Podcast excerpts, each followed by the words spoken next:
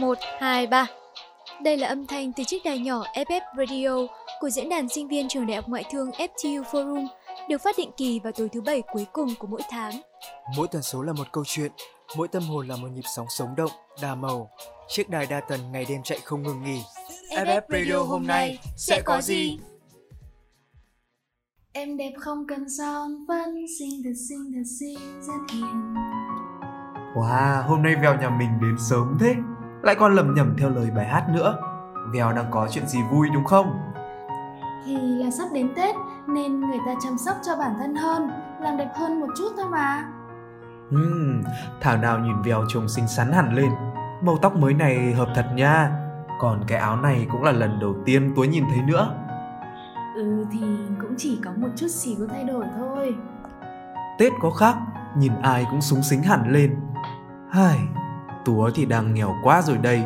Cũng muốn đi mua mấy bộ quần áo mới mà vẫn lăn tăn quá. Đến bao giờ thì Túa mới có thể thoải mái mua những gì mình thích mà không cần nhìn giá nhỉ? Nghe Tú nói làm cho liên tưởng đến những người được gọi là sinh ra ở Vạch Đích đấy. Nhưng Tú biết không, người ta cứ hay hiểu nhầm Vạch Đích là giàu sang phú quý, là ăn sung mặc sướng. Thật ra nó còn mang những tầng ý nghĩa đa dạng hơn thế nhiều. Vậy á, vạch đích còn có thể thể hiện ý nghĩa gì nữa hả Veo? À, vạch đích còn là những dự định mà mỗi chúng ta đặt ra cho bản thân. Mỗi người đều sẽ có một vạch đích khác nhau, không ai giống ai cả. Và đôi khi, vạch đích của người này lại có thể chỉ là vạch xuất phát của người kia thôi. Veo nói thì Tùa mới để ý đấy. Đúng là trong cuộc sống mỗi người sẽ hướng đến những mục tiêu khác nhau, vì vậy cũng sẽ hình thành những vạch đích không giống nhau nhưng mà tôi thấy rằng có những vạch đích xuất hiện dựa vào mong muốn trở nên giống như một người khác mà mình tự đánh giá là tài giỏi hơn như vậy là đúng hay sai veo nhỉ Uhm, để biết được câu trả lời cho thắc mắc của Túa thì hãy cùng Beo đến với chuyện của Vôn tháng này. Trùng hợp là Vôn số 121 cũng mang nội dung liên quan đến vạch đích mà mỗi chúng ta tự đặt ra cho mình. Bell đảm bảo đây sẽ là một câu chuyện mang lại cho mỗi người những nhận thức mới mẻ cũng như những cung bậc cảm xúc khác nhau đấy. Vậy thì còn chân chơi gì nữa? Chúng ta hãy cùng bắt đầu ngay thôi nào. Thời tiết chuyển đông nên trời cũng nhanh tối hơn. Có giọt nắng vẫn cố bám mình vào những cành cây khẳng khiu không một chút sức sống. 5 giờ chiều, nhưng căn phòng ngột ngạt này không có lấy một tia sáng mà kể ra dù bây giờ có là 7 giờ sáng đi chăng nữa thì cũng chẳng có gì thay đổi cả, bởi ở cái tầng hầm này, đối với chúng tôi dù là ngày hay đêm cũng chẳng còn quan trọng. Nhiều khi, ngồi một mình, tôi lại tự trấn an bản thân rằng nhận thức của mình vẫn còn tốt đấy chứ. Ở trong cái tầng trệt tối tăm như nơi tra tấn tinh thần này mà tôi vẫn còn chưa mất đi ý niệm về thời gian. Ánh sáng leo lét từ những cột đèn điện được cho là hiển nhiên vô nghĩa với người khác. Nhưng với chúng tôi, ánh đèn lập lòe của thành phố này phần nào xua tan đi cái tăm tối của cuộc đời. Thứ ánh sáng ấy chiếu qua khe cửa sổ, dọi thẳng về phía góc tường. Tôi nhìn thấy tùng, thằng bé đang ngồi cuộn tròn mình, cứ cúi mặt im bặt không nói một lời. Tôi biết nó mới từ nhà kho về và nhận được cuộc gọi hỏi thăm từ mẹ, xem tết này liệu có về quê được không bậc làm cha làm mẹ thì ai cũng mong muốn một cái tết đoàn viên cùng con cái. Nhưng năm nay dịch bệnh kéo dài cả năm kinh tế bị ảnh hưởng nặng nề. Công nhân như tôi và nó cũng không có người thuê. Kể ra thì việc mua vé tết về quê khó hơn cả lên trời. Tôi hiểu rõ sự khó khăn mà thằng bé 20 tuổi đang phải gánh trên vai. Nhưng quả thực, ông chú gần 40 tuổi đời như tôi cũng không biết phải động viên nó như thế nào cho phải lẽ. Tôi vẫn còn nhớ lần đầu tiên gặp thằng bé khi được chủ kho dẫn đến nơi làm việc. Từ ngày làm cái nghề này, tôi chưa bao giờ thấy được ánh nhìn nào phát sáng và trong ngần long lanh đến như thế, khác hẳn với cái nhìn xem thường, khinh bỉ của người khác. Cậu nhóc 18 tuổi lúc đó nhìn chúng tôi bằng cặp mắt tràn đầy hy vọng, có lẽ nó đặt nhiều niềm tin vào cái nghề này lắm. Thằng bé chăm chỉ, ngoan ngoãn và còn là đứa ít tuổi nhất nên mọi người trong công trường ai cũng yêu thương, ông chủ cũng ưng nó lắm. Đến một ngày, khi tôi và nó đang chuyển đồ trong kho mang ra công trường thì được ông chủ xưởng thông báo giám đốc công ty mời tôi và Tùng tham dự buổi sinh nhật. Vì là lời mời đến từ giám đốc nên chúng tôi cũng không dám từ chối. Trước khung cảnh trang trọng xa xỉ mà tôi chắc chắn rằng ai khi chứng kiến cũng bị choáng ngợp, còn riêng tôi lại chẳng có chút cảm xúc hay sự ngạc nhiên nào trên gương mặt. Có lẽ vì tôi biết vị trí xuất thân của tôi và Tùng là ở đâu, cũng như sự hiện diện của hai chú cháu tôi trong bữa tiệc này chỉ giống như thêu hoa trên gấm, chẳng được ai để ý hay ngó ngàng gì đến. Điều khiến tôi bận tâm nhất là ánh mắt tràn đầy hy vọng của Tùng lúc ban đầu, giờ đây chịu xuống khi nhìn trang phục mà Tổng Giám đốc đang mang trên mình.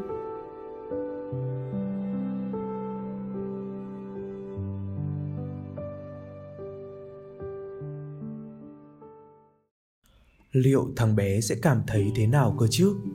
Một người lao động chân tay như chúng tôi thì việc có một bộ vest đã là điều xa xỉ rồi chứ đừng nói đến việc có trang phục được thiết kế riêng. Tôi mặc chiếc áo vest của thằng bé thì đã đành. Nó vì đưa tôi bộ trang phục mà chỉ còn chiếc áo phông nâu để mặc. Tôi đoán, ngoài bộ vest kia ra, thì cái áo phông này có lẽ là ổn nhất trong đống quần áo của tùng. Nó làm tôi nhớ đến thời gian trước, khi chúng tôi chuẩn bị trang phục cho bữa tiệc này. Tùng mất đến vài ba tiếng đồng hồ lục lọi cả đống hành lý và quần áo trong chiếc hòm cũ ở dưới gầm giường chỉ để tìm chiếc áo sơ mi và quần âu mà bố thằng bé đã gửi tặng cho nó đợt sinh nhật 19 tuổi.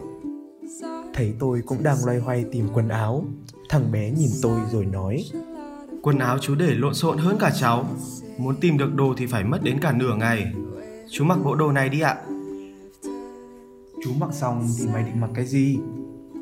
Chú lại thương hại thằng bé này rồi. Cháu có cả một tủ đồ và cả một vali quần áo đấy ạ. Rồi rồi, chú biết mày có cả núi quần áo. Tôi biết tính thằng bé, khi nó quyết định làm gì rồi thì trời cũng không thay đổi được. Trong buổi lễ sinh nhật ấy, bộ vest mà chú cháu tôi nâng niu, chỉnh trang ngay ngắn từng chút một thì lại chỉ là một bộ trang phục cũ, lỗi mốt và vô giá trị đối với mọi người tham gia buổi tiệc. Trên đường về nhà, cơn mưa đầu đông bất chợt ghé qua khiến chú cháu tôi ướt sũng cả người. Do chỉ mặc duy nhất một chiếc áo phông mỏng nên tay thằng bé bắt đầu run lẩy bẩy. Tôi nhìn rõ cái sự lạnh giá trên khuôn mặt nó khiến da Tùng đỏ ửng lên. Bây giờ mà có chiếc xe máy rồi chú với mày về thẳng nhà thì thích nhỉ? Mấy người trong xe ô tô kia chắc chẳng bao giờ biết được cảm giác của người lang thang dưới mưa là thế nào đâu. Hai năm nữa, cháu nhất định sẽ mua chiếc xe ô tô đó. Lúc đấy, cháu sẽ chở chú đi từng ngõ ngách trong cái thành phố Seoul này.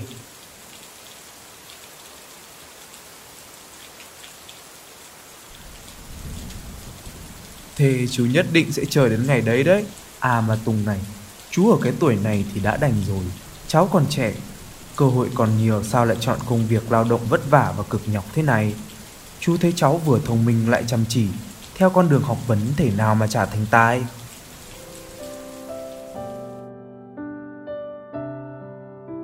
Thằng bé kể cho tôi nghe tất cả mọi thứ về cuộc sống của nó. Gia đình nó thuộc diện khó khăn nhất trong vùng. Khi mà các bạn cùng tuổi được bố mẹ cưng nựng, chiều chuộng, thì thằng nhóc phải một mình lo hết việc bếp núc, nhà cửa. Rồi khi mà mỗi năm Tết đến, lũ trẻ trong xóm sung sinh áo quần thì nó chỉ có thể mặc lại những bộ quần áo cũ từ năm trước. Tùng biết hoàn cảnh nhà mình không khá giả gì nên chưa bao giờ đòi hỏi bố mẹ bất cứ điều gì cả. Thậm chí còn từ chối khi bố mẹ định mua cho mình một bộ quần áo mới. Có lẽ tuy còn nhỏ nhưng tùng đã hiểu chuyện hơn nhiều đứa trẻ đồng trang lứa khác mặc dù thằng bé không nhận ra những hành động đó chỉ là vì thấy gia đình không đủ điều kiện. Dù có muốn cũng sẽ không có được, nên thà rằng giả vờ không muốn, không thích còn hơn. Đó cũng là một cách khiến cho bố mẹ, người thân bớt cảm giác áy náy vì không thể lo cho con cái được đủ đầy. Ý thức được hoàn cảnh của mình nên nó luôn nỗ lực học tập, ôm ấp một giấc mộng đổi đời.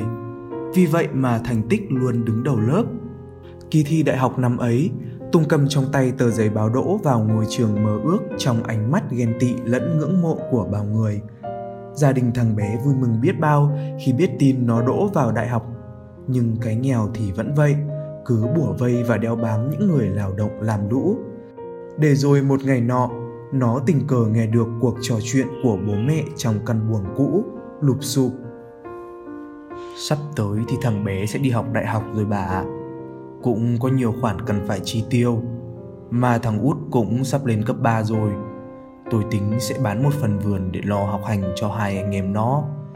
Tôi với bà là người lao động chân tay thì cũng hiểu rõ cái nghèo nó khổ thế nào.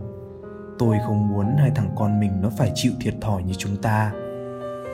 Đấy vốn là đất của ông bà ta để lại cho con cháu sau này Nhưng lo cho con thì tôi cũng không dám can thiệp gì Ông quyết sao thì tôi theo vậy Kể đến đây, thằng bé chợt nghẹn lại Hình như cuộc nói chuyện ấy đã tác động mạnh vào tâm lý của một đứa trẻ mới 18 tuổi Lứa tuổi ôm ấp nhiều hoài bão nhất, nhiều mong ước nhất, nhiều hy vọng nhất vào tương lai phía trước. Bỗng chốc tất cả mọi dự định đều tan thành mây khói. Đến lúc này, Tùng mới nhận ra rằng hóa ra những cố gắng của mình từ trước đến nay chưa bao giờ là đủ. Tùng cứ tưởng rằng chỉ cần mình học giỏi, chỉ cần mình tốt nghiệp được ở một ngôi trường danh giá thì bố mẹ Tùng sẽ bớt khổ, gia đình Tùng sẽ khá hơn nhưng Tùng chưa nghĩ đến rằng trên hành trình đạt được điều đó thì bố mẹ Tùng phải đánh đổi những gì để Tùng có được như ngày hôm nay. Cớ sao, có những người chẳng cần phải làm gì mà vẫn được ăn ngon mặc đẹp, có cuộc sống đầy đủ sung túc, trong khi nhà cháu phải làm lụng quần quật từ sáng đến tối, không có lúc nào ngơi nghỉ nhưng vẫn chẳng thể khá hơn. Thử hỏi công bằng ở đâu chứ? Tôi chỉ biết nhìn Tùng và im lặng, không biết phải đáp lại như thế nào nói thật thì cái thứ công bằng ấy cũng là thứ mà tôi đang tìm kiếm có lẽ không ít lần trong quá khứ chúng ta thường oán trách rằng cuộc sống này thật không công bằng đôi khi bạn cố gắng thật nhiều nhưng bạn lại không thể đạt được những gì mà mình mong muốn trong khi người khác lại dễ dàng có được mọi thứ vì lý do đơn giản là xuất phát điểm của họ cao hơn. Tuy nhiên, cuộc đời là thế, vốn dĩ chẳng hề công bằng và cũng chẳng vì bất kỳ ai mà trở nên công bằng hơn cả. Lúc nghe cháu nói muốn đi xuất khẩu lao động, bố mẹ cháu ngạc nhiên lắm. Thậm chí, hàng xóm khi biết chuyện còn lặng lẽ bàn tán sau lưng là cháu không biết thương bố mẹ nữa cơ khuôn mặt thằng bé chẳng biểu lộ chút cảm xúc nào. Cứ như nó đang kể câu chuyện của một người qua đường nào đấy, chứ không phải đang nói về chính mình vậy. Nhưng chú biết không? Thật ra cháu vẫn muốn đi học, bởi vì cháu biết chỉ có học mới có thể giúp cháu thoát khỏi hoàn cảnh khó khăn này.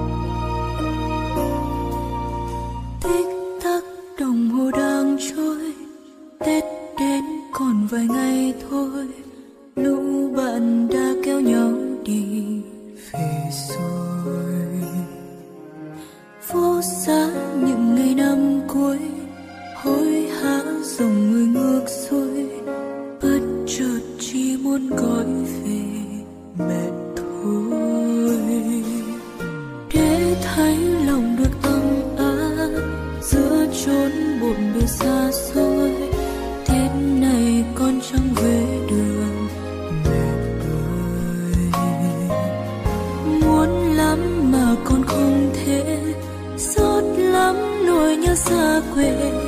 Mỗi ngày trong trái tim càng ra riêng nhớ quá không khí trong nhà, nhớ quá tiếng pháo giao thừa.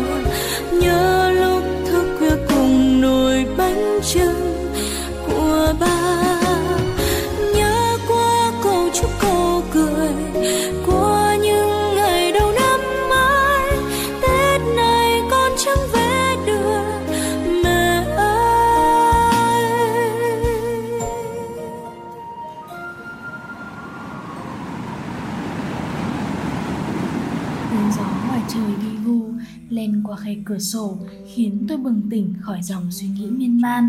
Nghĩ lại về cuộc đời thằng bé, làm tôi chỉ muốn ôm chầm lấy nó, đưa nó đến một nơi nào đó thật xa xôi, không có áp lực, vất vả hay sự bất công nào hết. Tôi muốn bảo vệ ánh mắt ấm áp, sáng như ngàn vì sao tinh tú của thằng bé đến cùng. Thằng bé vẫn ngồi ở đó với vẻ trầm ngâm, âu lo không nói một lời tôi biết khát khao nó muốn về thăm gia đình lớn đến nhường nào. Cháu ngồi ở đó cũng đến mấy tiếng đồng hồ rồi. Ra ngoài đi dạo một chút cho thư thái Tùng ạ. Chú, cháu nên làm gì bây giờ? Sao những người xung quanh cháu họ có thể đạt được những gì mình yêu thích một cách dễ dàng? Còn cháu thì lúc nào cũng phải vật lộn với cuộc sống Mắc kẹt giữa những sự lựa chọn của cuộc đời mình Cháu cũng nỗ lực nhiều lắm chứ Nhưng sự cố gắng ấy chỉ là vô ích Tôi nhìn đôi mắt đỏ hoe, buồn và thất vọng của thằng bé. Ai bảo dòng sông phẳng lặng thì sẽ không có sóng bao giờ. Bên trong thằng bé ấy như đang nổi cồn một cơn sóng lòng dữ dội. Đến một đứa trẻ kiệm lời như Tùng, mà giờ đây cũng phải giải bày ra hết những tâm sự thầm kín, thì ắt hẳn là nó đang khổ tâm biết mấy.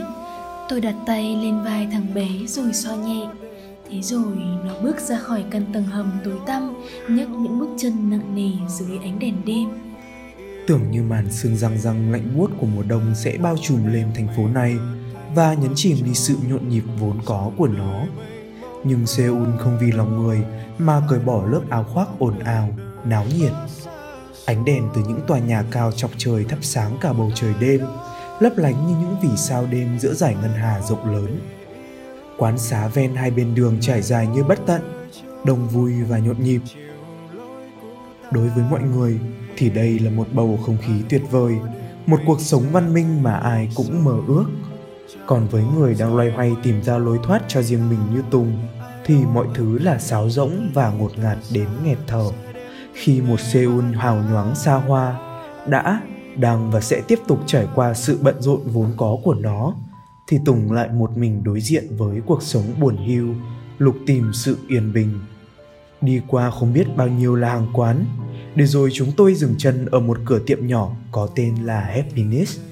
Đúng như cái tên của cửa tiệm với ý nghĩa hạnh phúc. Bước vào trong là một không gian ấm áp, yên bình. Tùng ngồi trên ghế, rút điện thoại ra và cầm chặt như sợ đánh mất thứ gì đó quý giá. Một tiếng đồng hồ cứ thế dần trôi qua, Tùng chỉ chăm chăm nhìn vào tấm ảnh gia đình trên màn hình mà không có thêm một hành động nào. Cà phê của quý khách đã nguội rồi ạ. Anh có cần chúng tôi pha lại ly mới không ạ? Không cần đâu ạ. Đây là gia đình của anh phải không? Cậu bé trong ảnh đáng yêu quá.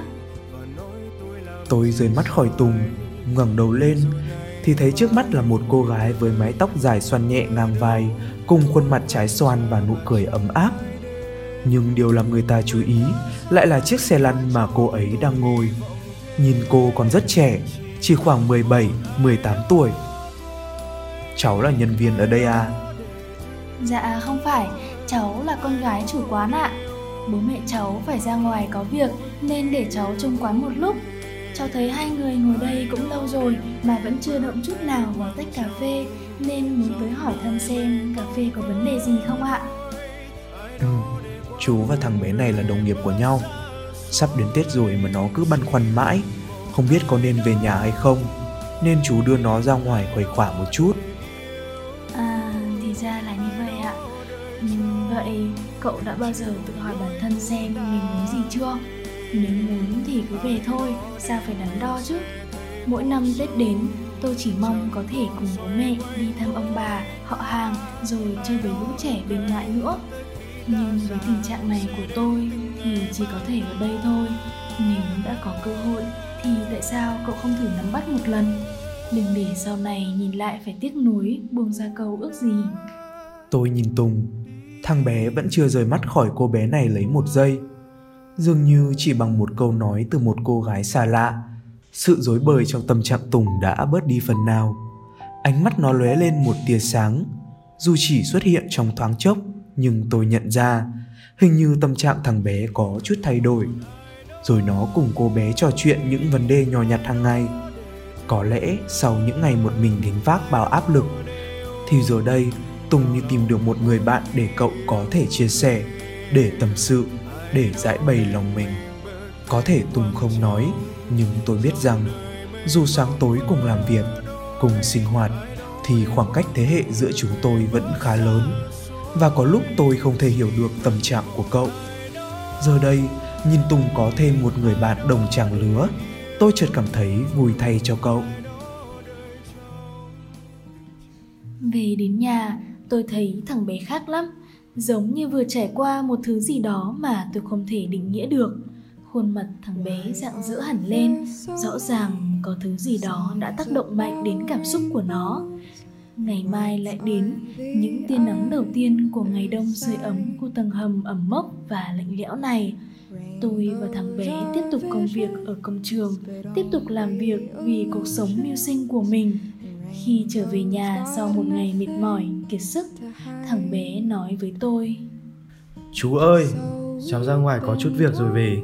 Chú ở nhà ăn cơm rồi nghỉ ngơi trước nha. Cháu sẽ về hơi muộn nên chú không cần đợi cửa đâu ạ. Ừ chú biết rồi. Ngoài trời lạnh lắm đấy. Mặc cái áo khoác với đeo thêm khăn vào nhá. Đừng để bị ốm. Vâng ạ. Thấy tâm trạng thằng bé tốt hơn tôi cũng thấy nhẹ lòng chẳng biết từ bao giờ cứ mỗi khi thấy nụ cười của tùng hoặc đơn giản hơn chỉ là một chút niềm vui lóe lên trong ánh mắt của nó là tôi lại cảm thấy có điều gì nhẹ nhàng khoan khoái. Như thể tôi đã lấy niềm vui nho nhỏ ấy gom góp thành niềm hạnh phúc của mình vậy. Chú không tò mò mỗi tối cháu ra ngoài là có việc gì ạ? À? ông chú già này cũng có tính tò mò lắm. Mà chú thấy mày chịu khó ra ngoài tinh thần cũng tích cực hơn, nên mày làm gì thì chú cũng ủng hộ. Cháu đang gặp gỡ một người bạn chú ạ. Cô ấy tên là hoa, là cô gái ở quán cà phê lần trước chú cháu mình gặp đấy. Đó là một cô gái tốt và lương thiện. Cháu tìm được sự đồng cảm và hòa hợp giữa hai đứa. Hồi bé, do tai nạn giao thông nên một bên chân của hoa không đi được. Bây giờ, cô ấy đang sử dụng xe lăn để hỗ trợ việc đi lại đây là lần đầu tiên trong đời cháu ấn tượng với một cô gái như thế. Chú cũng mới gặp con bé một lần nên cũng không biết nhiều. Nhưng thấy cháu nói như vậy thì chú cũng tin rằng đấy là một cô gái rất đặc biệt. Thôi muộn rồi, hai chú cháu mình đi ngủ thôi, mai còn lấy sức làm việc nữa.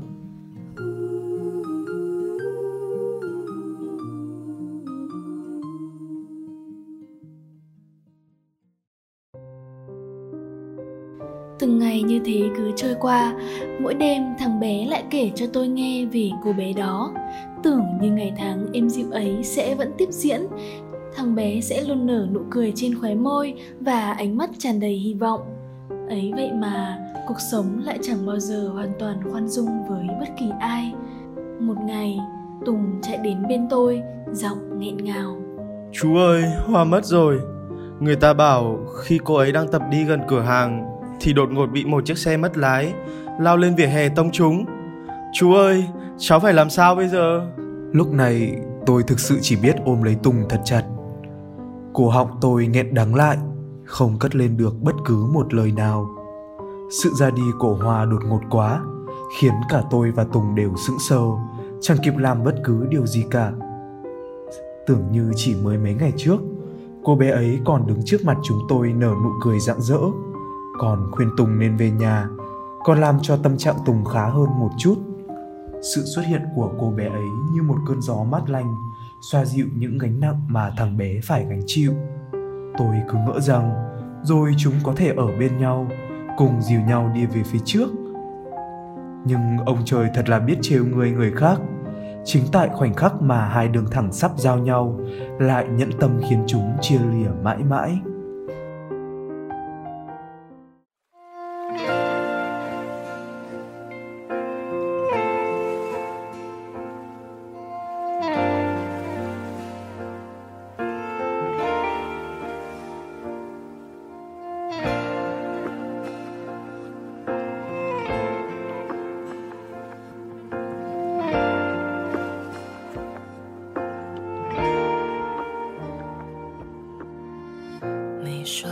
青涩最大初恋，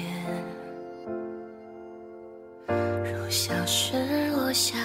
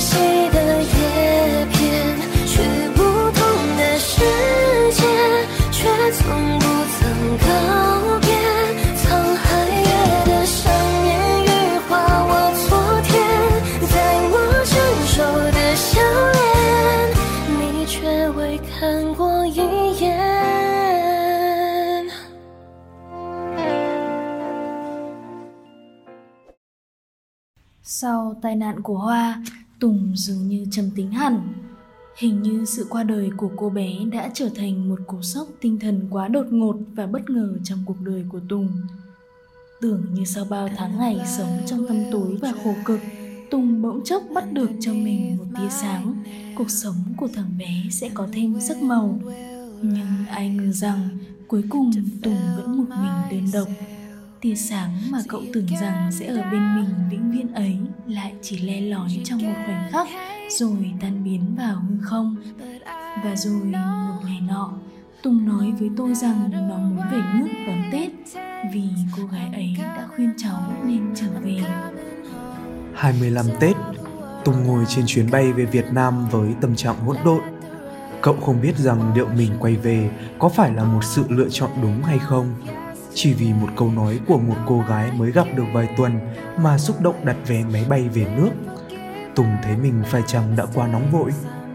Nhưng có lẽ đến giờ Tùng cũng chẳng thấy trong lòng có chút gì hối hận với quyết định nghe theo lời khuyên ấy. Về với gia đình, có bố mẹ ở bên cạnh, Tùng bỗng thấy thân thương hơn bao giờ hết.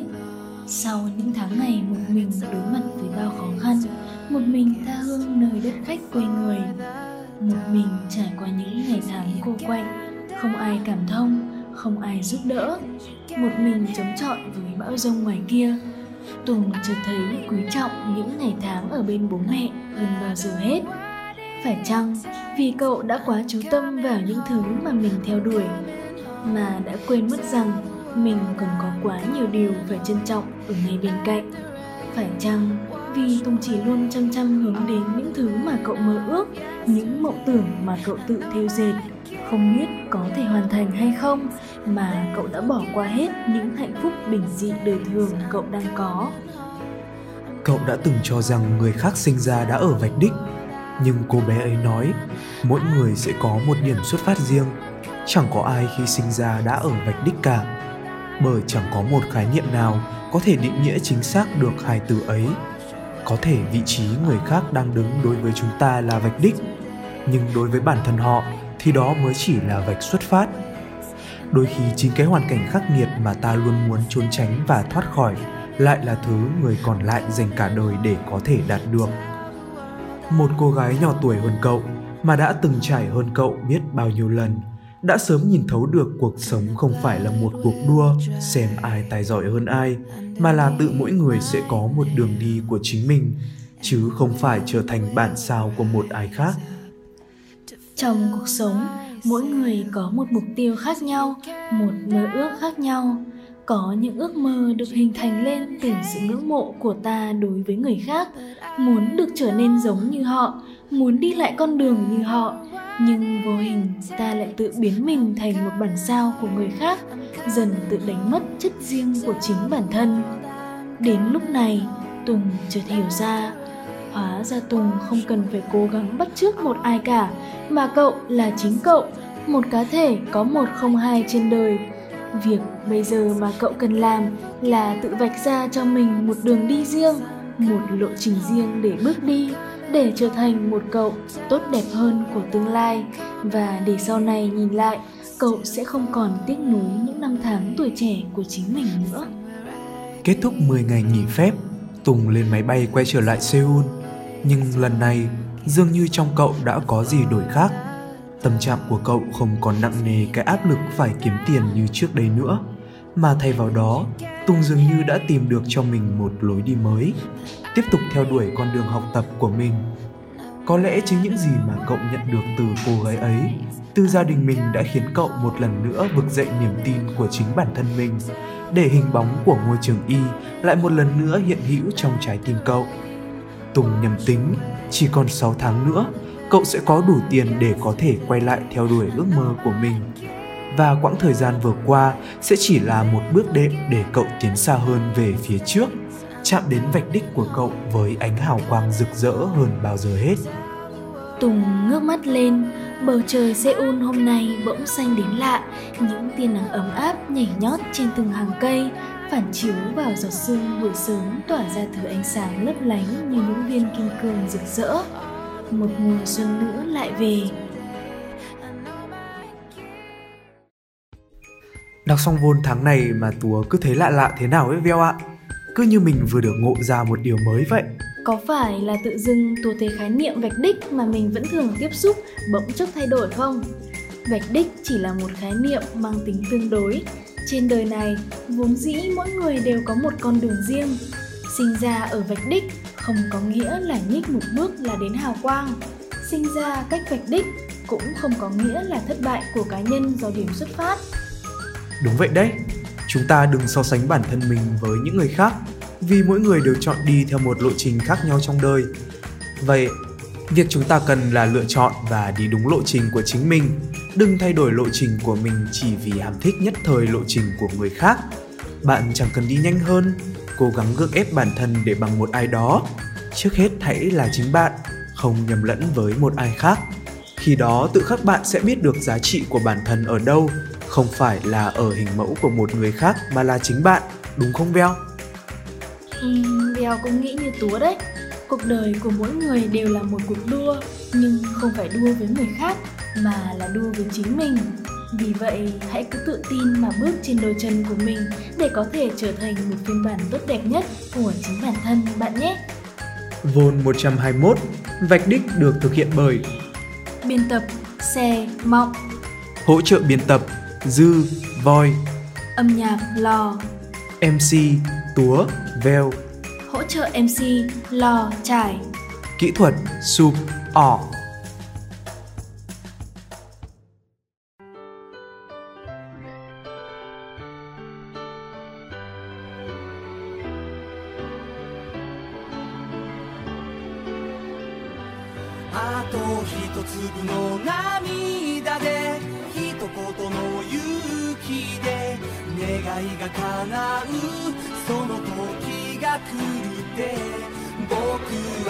信じてるから君も諦めないでいて何度でもこの両手をあの空へ。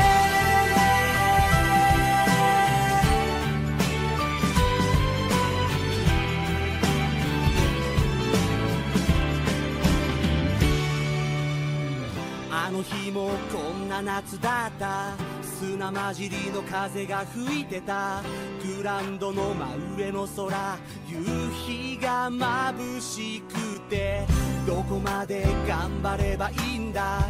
ぎゅっと唇を噛みしめた。そんな時同じ目をした君に出会ったんだ。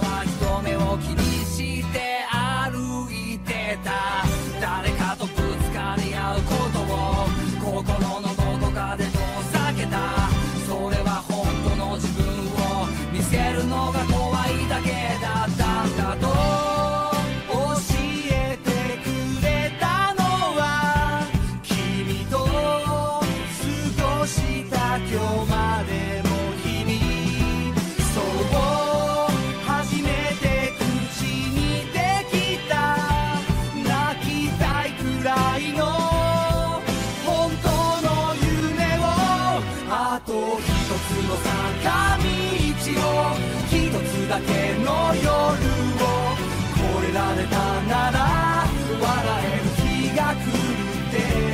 今日も信じてるから君も諦めない。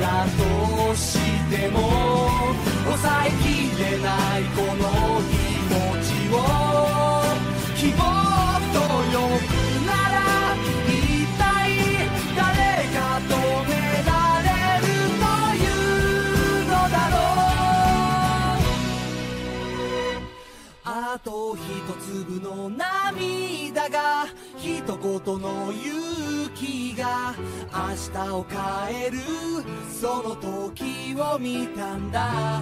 なくしかけた光君が思い出させてくれた。あの日の景色忘れない。あと一粒の涙で一言の勇気で。願いが叶う。その時が来るって。僕は信じてるから。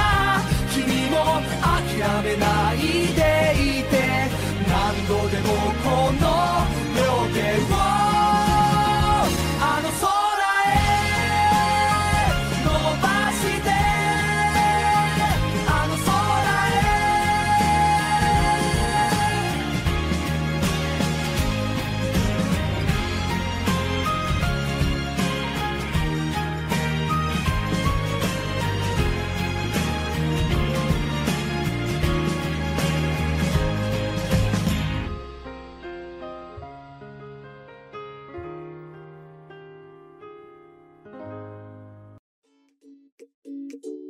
Khi đôi tay lắng nghe cũng là lúc trái tim mở lòng chia sẻ, những nhịp sóng giữa cuộc đời giao nhau để kết nối tâm hồn.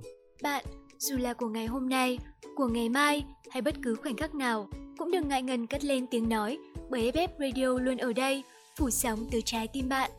Nếu có điều gì muốn nhắn nhủ, hãy gửi thư yêu cầu cho chúng mình về địa chỉ ffradio.fuforum@gmail.com. Nhẹ như gió, Ấm như nắng. ngọt ngào như những yêu thương. Đó chính là FF Radio, nối những bến bờ yêu thương.